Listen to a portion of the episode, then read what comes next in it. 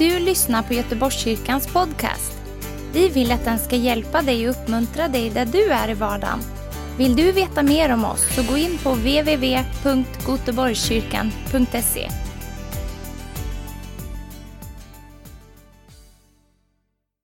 Jag är så glad att jag får teckningar.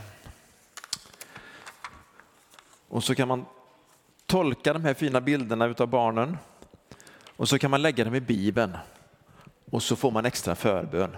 Det är väl härligt.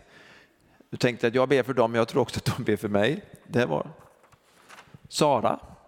Jag ser att Saras farmor och farfar är här idag också. Det är extra trevligt. Kommit ända från Norge. Det kallar vi commitment. Eller kärlek till familjen kan det vara också. Så härligt. Och sen har du kommit hem från gospelresan. USA, Chicago. Ja, jag tror det är bara du som varit i Chicago på gospelresa. Fantastiskt. Jag gör så här och jag undrar vad det är. Jag har ju lampor mitt i. Du som, du som kollar på film eller du som kollar via Facebook eller eh, TV, du undrar ju vad vi håller på med här i, i, ibland. Sen har jag en annan liten bild och det är ingen huvudfoting utan två glada ansikten. Och det säger att jag ska predika ifrån Romarbrevet. Och då är jag i, i kapitel 8. Eh, Eh, och du som undrar eh, varför vi hoppar så mycket, det beror ju på att det är ju, vi lever ju på hoppet. Och att vi vill få en struktur när det gäller, eh, vem, beroende på vem som predikar, texter som kan passa bra in i olika sammanhang. Och ibland så bara blir det så rätt. Inte alltid, men det är våran bön. Be du också att det blir så rätt? Och framförallt att Guds ord hamnar rätt i våra hjärtan och leder till rätta tankar så vi säger de rätta orden och gör de rätta handlingarna. För det är det som är målet när vi förkunnar Guds ord, att tron kommer av hörandet som det egentligen står. Alltså ett aktivt hörande där vi lyssnar och tar emot av Guds ord men också gör det. När det står eh, om att tron kommer av predikan i kraft av Kristi ord så är det samma sak. Fast eh, grundtexten säger tron kommer av hörande. Så om du lyssnar nu i tro så kommer också din egen tro att växa. Och i Romarbrevet 8, i slutet där, eh, så, så handlar det om att vi ska vara mer än övervinnare. Och det låter, kan låta lite klyschigt, tycker man. Jag har ju jag är ju väldigt intresserad av idrott och jag tror inte att jag är eh, ensam här utan jag tror att vi är två till. Och då eh, har jag den stora glädjen, bland annat med Anders, att få vara sportkommentator i Mellerud. Och så får man se de här barnen och tonåringarna spela på den här eh, flera ton sand eh, och spela barfota och göra mål och de är sådana vinnarskallar. Och så sitter man där längst upp och har full koll och så får man liksom vara med och kommentera. Jag älskar det och se det, men också att få se vad det betyder. Men så var det ett lag som lämnade walkover. Och Maria var också inne på walkover, fast då pratade hon om att Jesus vann på walkover, att han liksom gick på vattnet och så vidare, en seger. Men upplysningens skull så, så blir det också en förlust för de som lämnar walkover. Och när vi ger upp, då är det alltid en förlust. Det här ställde till det i turneringen, det blev löcker och allting. Jag tror att det är aldrig ett alternativ. Så jag tänkte vi ska börja med så. Säg efter mig, jag ger inte upp. Därför att då har jag seger. I Kristus Jesus.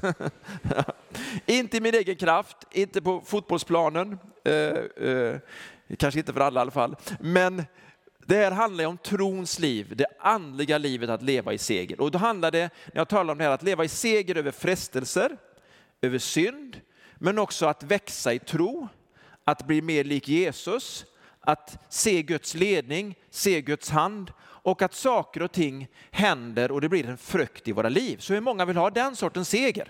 Det var nästan allihop. Jag är glad för att det är med. Sträckte jag vänsterarmen också.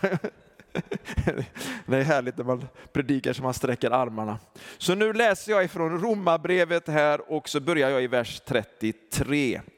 Så står det så, vem kan anklaga Guds utvalda? Gud är den som frikänner.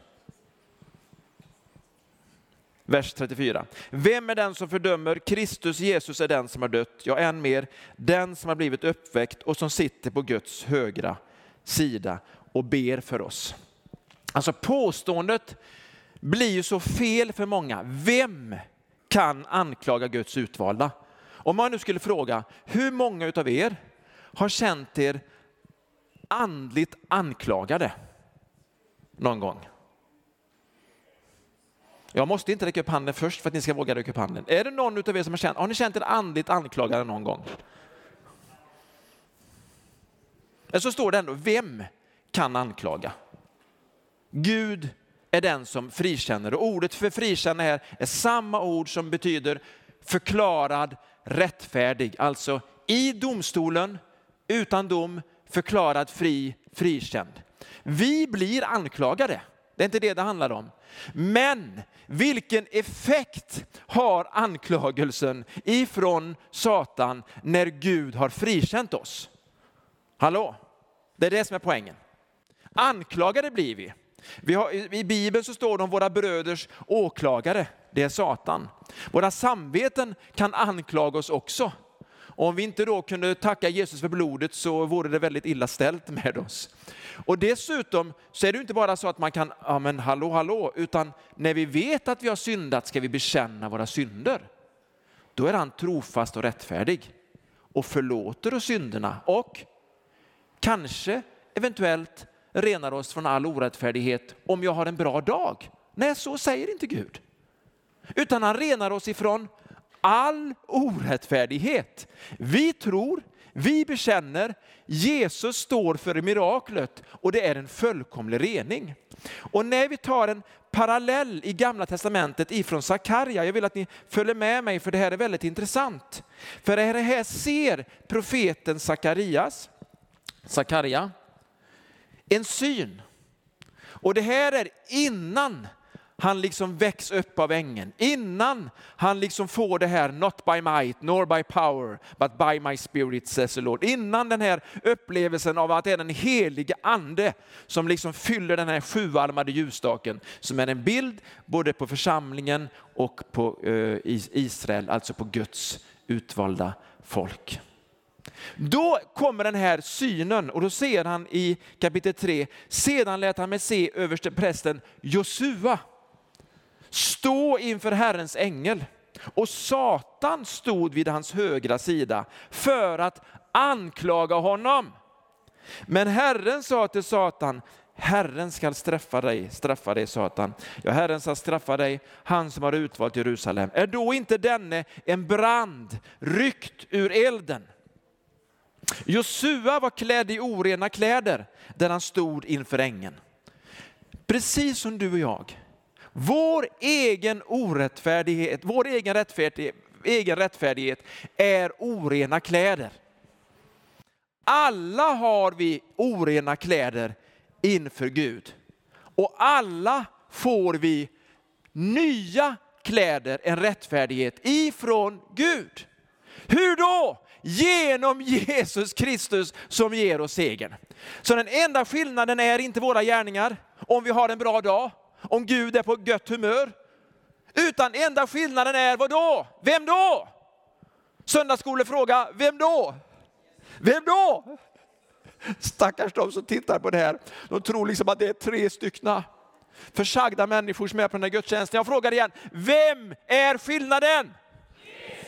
Ja, tänkte, oj, oj, ska det vara så svårt att bara åkalla Herrens namn, bekänna den som är vår rättfärdighet, förkunna att det finns ingen annan väg till frälsning, ingen annan väg till att få renare kläder än genom Jesus Kristus.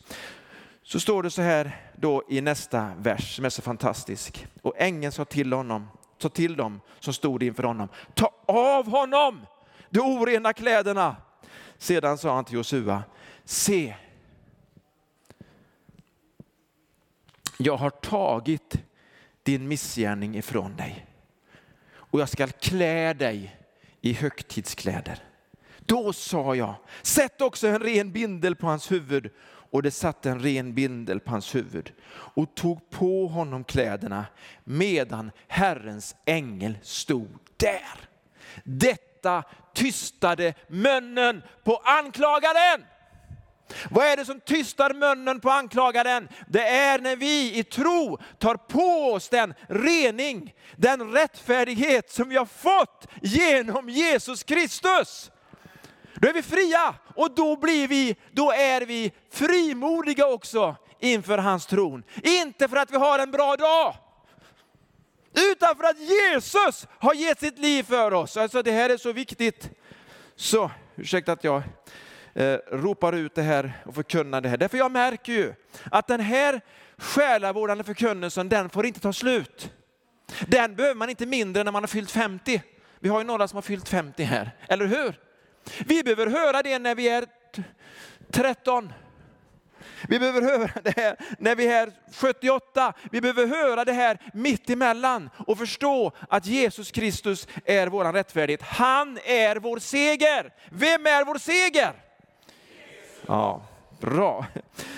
Så jag, jag, fortsätter att läsa. Vem kan anklaga Guds utvalda? Gud är den som frikänner. Vem är den som fördömer? Kristus Jesus är den som har dött, ja än mer. Den som har blivit uppväckt och som sitter på Guds högra sida och gör vad då? Rullar tummarna? Kollar kritiskt? Nej. Kommenterar matchen? Nej. Vad gör han? Han, han, ja, han ber för oss. Kan han inte göra något nyttigare, tänker någon. Det är ju bara människor som inte har någonting att göra som ber, eller hur?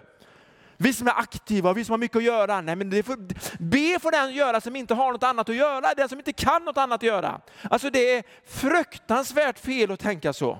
Därför att det är bönen som gör skillnaden. Om det är en bön i Jesu namn, om det är en bön ledd av den helige Ande. När Jesus ber för oss så står det att han är upphöjd. Grundtexten. Väldigt faller nästan platt i den här översättningen också. Där står det, ber för oss, någon annan vädjar för oss. Det är så mycket mer. Han är på Guds, Faderns högra sida, upphöjd. Jag frågade, jag var i Afrika av en speciell anledning. Vilken är den rätta positionen när man ber? Och det berodde på att alla böjde knä, så här bara, pang på. Och så ropade man allt vad man orkar. Alltså inte alla länder i Afrika, men i många. Men det här specifika, jag hade en speciell tanke. Vilken är den rätta positionen? Då tänker man är från Sverige. Man sitter! Nej, det, jag var inte, det är liksom inte det som är den rätta positionen. Det är naturligtvis att man lyfter händerna Ja, men det är också en väldigt bra position. Men vad är den rätta positionen? Nu får vi kolla, vad säger man i Norge? Den rätta positionen är att man går på tur. Det skulle man nästan kunna tro. Den rätta positionen är naturligtvis i Kristus. Och vad är det? Det är högt upp. Det är i auktoritet. Så därför så kan jag be uppifrån och ner. Den är det bra att böja sig, bra att ödmjuka sig, bra att lyfta sina händer. Och man kan sitta också. Man kan böja sitt huvud som i en födsloställning eller någonting sånt här. Som profeten Elia. Men när man är i Kristus, då är man i rätt position. För det handlar inte om hur du gör fysiskt. Det handlar om att du förstår att du har fått en rättfärdighet, en position i honom. Och Kristus är på Faderns högra sida. Så när du ber, så ber du uppifrån och ner. Därför så vet du att du kan driva undan demoner. Därför så vet du att du kan be med auktoritet undan mörkret och herrarna och makterna. Halleluja! Yes. Det här är så viktigt att förstå om vi nu vill leva livet i seger. Och inte bara hoppas på en bra dag. Att alla omständigheter är perfekta, då har jag seger. Utan precis som vi hörde här innan, att jag vill signa Herrens namn ändå. När det känns som att Herren ger, När det känns som att Herren tar ifrån mig. Det känns som att det går back, det går fram. Uppförsbacke, nedförsbacke. Jag prisar Gud ändå. Och jag övervinner den onde ändå. Därför att jag är i Halleluja. Nu börjar det likna någonting här. Ska vi se om jag kommer upp här. Har jag stretchat på morgonen? Ja, det hade jag. Så då fortsätter jag. Vem kan då skilja oss från Kristi kärlek? Nöd. Det räknas upp sju saker. Nöd eller ångest. Förföljelse eller hunger. Nakenhet, fara eller svärd. Det står ju skrivet, för din skull dödas vi hela dagen, vi räknas som, som slaktfår. I citat från Saltaren, en bön. Herre vi offras, Herre vi lider, Herre hjälp. Sju olika sätt att lida. Vad har vi för lidande? Internet fungerar inte ett lidande. Alltså det är ett ilandsproblem, eller hur? Man öppnar kylskåpet, det finns inget att äta. Förutom bröd, smör, ost. Alltså det är ilandsproblem. Alltså vi, det är väldigt mycket klagan. Jag vågar inte säga all, allt lidande vi har i mötena i kyrkan. För långa möten, för korta möten. För högljudd lovsång, för lågmäld lovsång. För skrikig predikan, för stillsam predikan. Alltså vi har så mycket lidande, för, för, missförstå mig rätt här nu alltså. Alltså vi har så mycket, lidande. det är inte det det handlar om här. Utan det som är verkligt lidande. Nöd, ångest, fara, svärd, våld, fruktansvärda attacker. Nakenhet säger de, men det har vi, ja, men hur många blir inte blottade på sociala medier? Alltså uthängda. Andra visar saker om människor som inte andra ska se. Alltså det finns mycket oförskämdheter och lidanden som människor går igenom, och du och jag också. Och utifrån bilden som jag och flera till har använt, både i Apostlagärningarna och Romarbrevet, för att praktiskt kunna se hur Gud kan samverka allt till det bästa. Praktiskt kunna veta att Gud är med oss även om allting verkar gå emot oss. Det är berättelsen om Josef. Därför Josef var lite grann som du och jag. Man får syn, man får en bild, man hör en profetia, man har en kallelse. Och så vill man att det ska gå i uppfyllelse som han har profeterat om i våra liv samma dag eller högst om en vecka, kanske inom ett år. För Josef som drömde att han skulle bli en ledare för sin familj, så blev det precis tvärtom. Han blev hatad av sina bröder. Ja, det beror på att han skvallrade. Ja, jag tror att det spädde på själva hatet. Men de var avundsjuka därför Josef han var favoriserad utav sin pappa. När man då försöker döda honom, men Juda tänker liksom det, här, det, det blir för mycket, vi säljer honom istället. Han hamnar som slav och så hamnar han som slav hos Puttifar och Puttifars yrke var att han var den högste befälhavaren för livvakten. Alltså det är en position. En person som kungen har hundraprocentigt förtroende för. Vem ska vara ledare för livvakten? Han heter Puttifar. Då står det när Josef kommer dit, Herren var med honom. Alltså hur mycket, hur många ska säga, jag ska berätta hur Gud har varit med dem. Jag har blivit, Gud har varit med mig. Mitt vittnesbörd är, eh, jag trodde jag skulle bli ledare. Jag blev kastad i en brunn.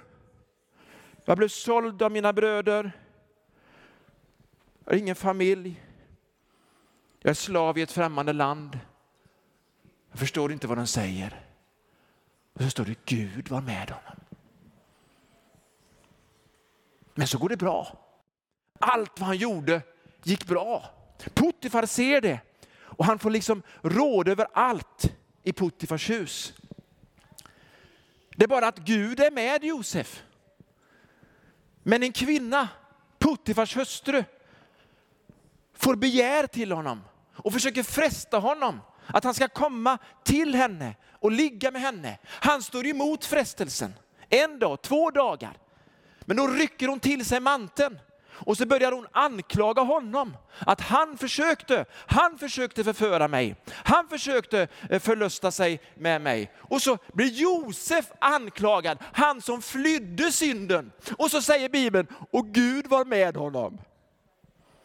Alltså, det är inte riktigt som vi tänker, för när vi tänker Gud är med oss, allt är bra, mätt i magen, njuter, allt är underbart, allt är skönt, alla tycker om mig, alla prisar mig, allt är härligt. Det är inte det det handlar om, utan när det står att Gud är med oss, då är han för oss. Då är vi i hans plan. Just nu kan det vara en väldig motgång, till och med lidande, till och med martyrskap. Men Gud är närvarande. Han har full kontroll kontroll. I sorgen, i smärtan, i nöden, i anklagelsen. Men Josef hamnar i fängelse. Vilken skam för honom. Han som flydde. Han som säger till kvinnan som försöker förföra honom, hur skulle jag kunna göra så mycket ont mot Gud? Hur skulle jag kunna göra så mot Gud? Därför att han älskade Gud. Om man älskar Gud så håller man hans bud. Därför så vill inte han nedlåta sig till en sexuell synd. Och dessutom älskade han Puttifar som hade så mycket förtroende för honom. Han gett, men hur ska jag kunna göra så mycket ont mot honom? Han har ju gett mig allt det här, för jag kan inte svika ett förtroende. Han flyr. Han hamnar i fängelset. Vad står det när han hamnar i fängelset? Gud var med honom. Gud var med honom, alltså från slaveri till fängelse. Vilken framgångssaga, eller hur? Varken nöd eller ångest, svält eller nakenhet, fångenskap. Ingenting kan skilja oss från Guds kärlek i Kristus Jesus. Wow! Men det är lätt att säga när allt är bra, men inte när man sitter där i fängelsehålan. Nu säger du var ett flott fängelse. Det var kungens hovfängelse. Jag säger det, det fanns säkert värre fängelser, men han var inte fri. Men det fanns en som fortfarande hade förtroende för honom. Chefen för alla livvakterna. Han hade också hand om de som var i det här fängelset och han såg till att Josef, han fick vara ledaren, fängelseföreståndare, manager i fängelset. Hur är detta möjligt? Alltså jag har ju inte träffat någon sån förrän jag kom till eh, Filippinerna och så är man där och så ska jag hälsa och berätta, men han är ledaren här. Då tror jag liksom det är någon som staten har anställt. Så jag går fram och, och pratar med honom och så förstår jag att det, det är ju staten inte alls, han är ju en av fångarna. Han är den som alla andra är rädda för. Därför så blev han ledaren i fängelset. Och jag tänkte liksom att vad ska jag göra nu? Liksom jag säger liksom, can I pray for you? liksom antingen, ja, ja, jag fick be för honom. Han, han blev inte frälst, men han böjer sitt huvud och vi ber tillsammans. Jag förstår att det finns saker i ett fängelse som vi inte känner till. Där fanns det en ledare utav eternerna och det var Josef. Och när Josef sitter där så har inte han pity party. Utan när det kommer någon som behöver hjälp, som ser bekymrad ut, då säger Josef, kan jag hjälpa dig? Kan jag hjälpa dig? Och nu kommer det sån här höjdare till det här fängelset. Det var munskänken, det låter som en riktig loser, men det var den som munskänk. Det var den som testade kungens vin och mat. Alltså den som kungen hade mest förtroende för att han inte skulle förgifta honom. Han hamnar där och en bagare också. Jag vet inte vilken eh, ordning bagare kommer men det är rätt så mycket förtroende man ska få bli bagare.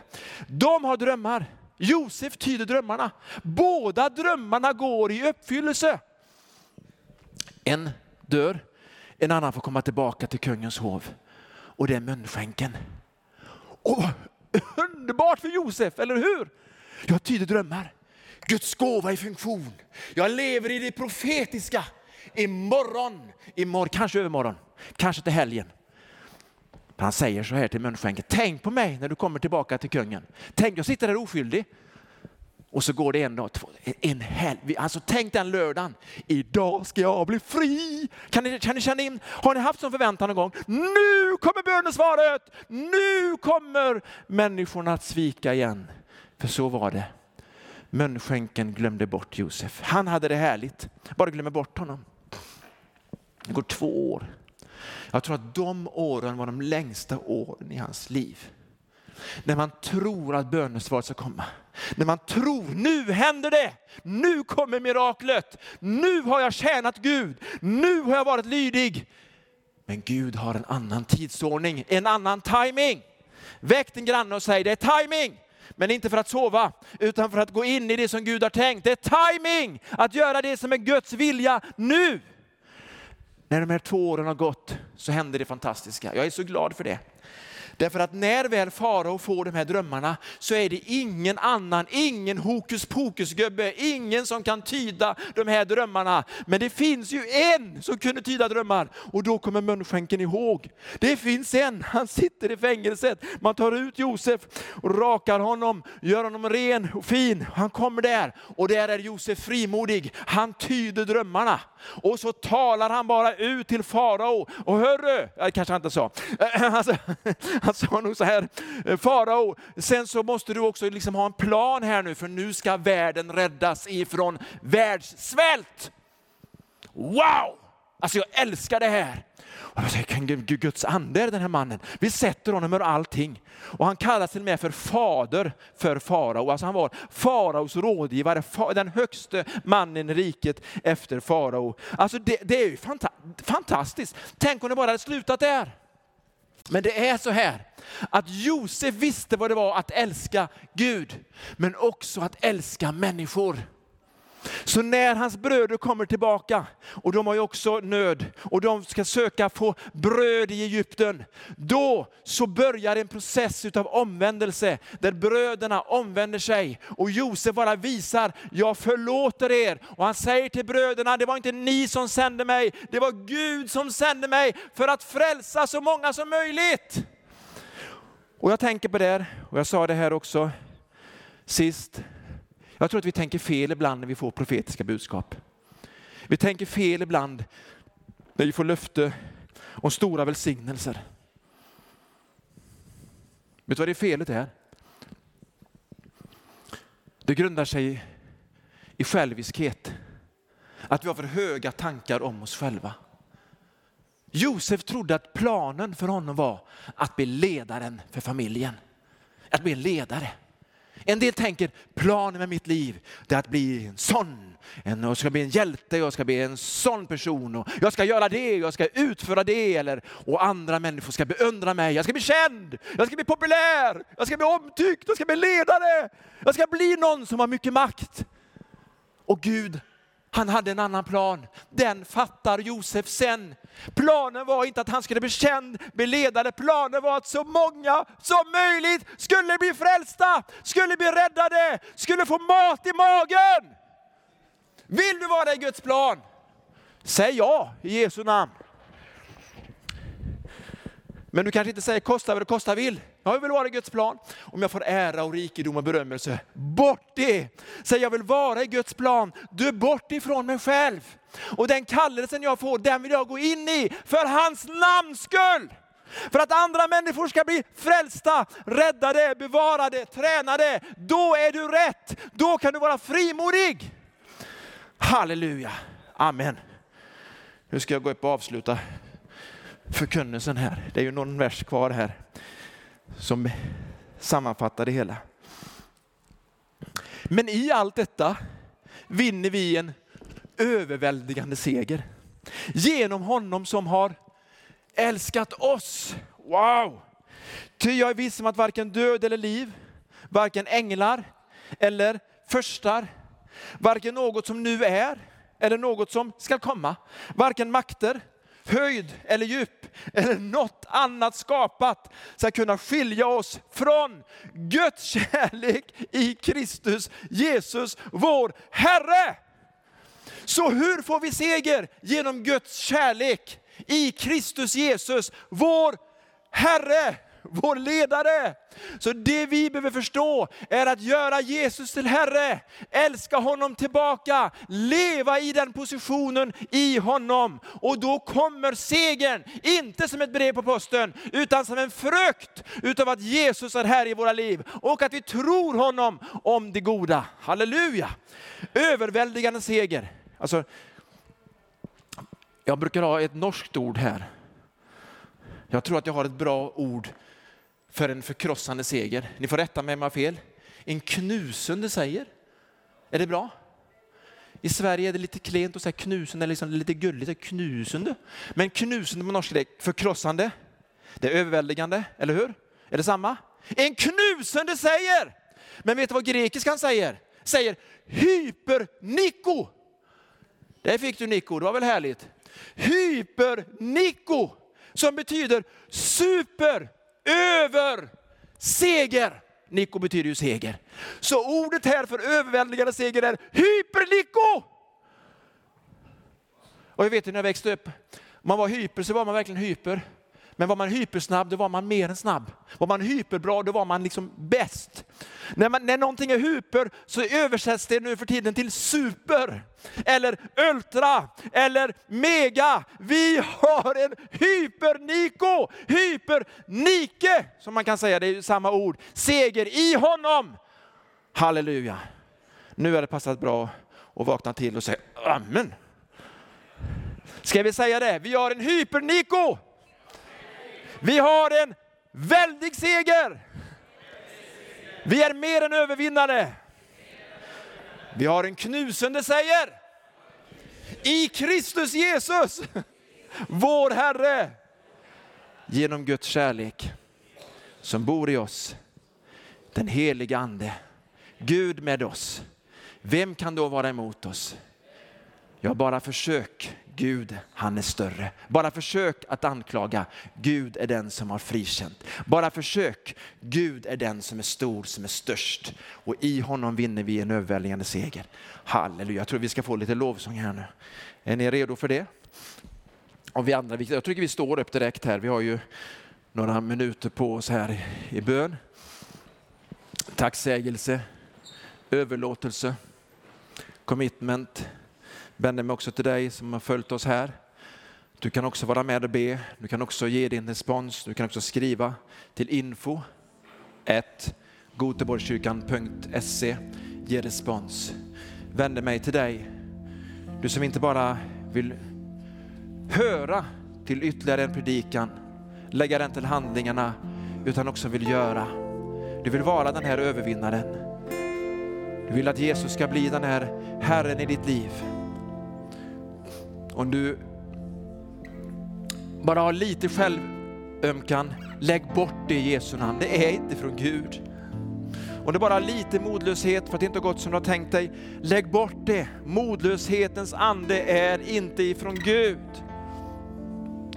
Om du bara har lite besvikelse som nöter, att det blev inte som du har tänkt. Säg till Gud, gör det du vill med mig. Gör dina tankar till mina tankar. Men jag vill gå in i din plan och bära den frukt som du har tänkt. Och låt all egen självisk ambition dö bort i Jesu namn. Så att jag vågar ge mig till dig Gud just nu. Vill du ta det? Sträck din hand. Vill du bara ta emot, bara sträck din hand. Fader, jag ber för dem som sträcker sina händer nu, som bara tar det. Tar emot budskapet i Kristus Jesus, tar emot det genom den heliga Andes kraft. Jag tackar dig för också att vi har fått tagit emot de rena kläderna, Jesu Kristi rättfärdighet och att det är din gåva. Det är din gåva och vi tar inte av oss det. Vi lever i det. Tack underbare Jesus, halleluja! Tack att vi i dig vinner en överväldigande seger. Halleluja, halleluja. Tack för att du har lyssnat. Dela gärna podden med dina vänner och glöm inte prenumerera.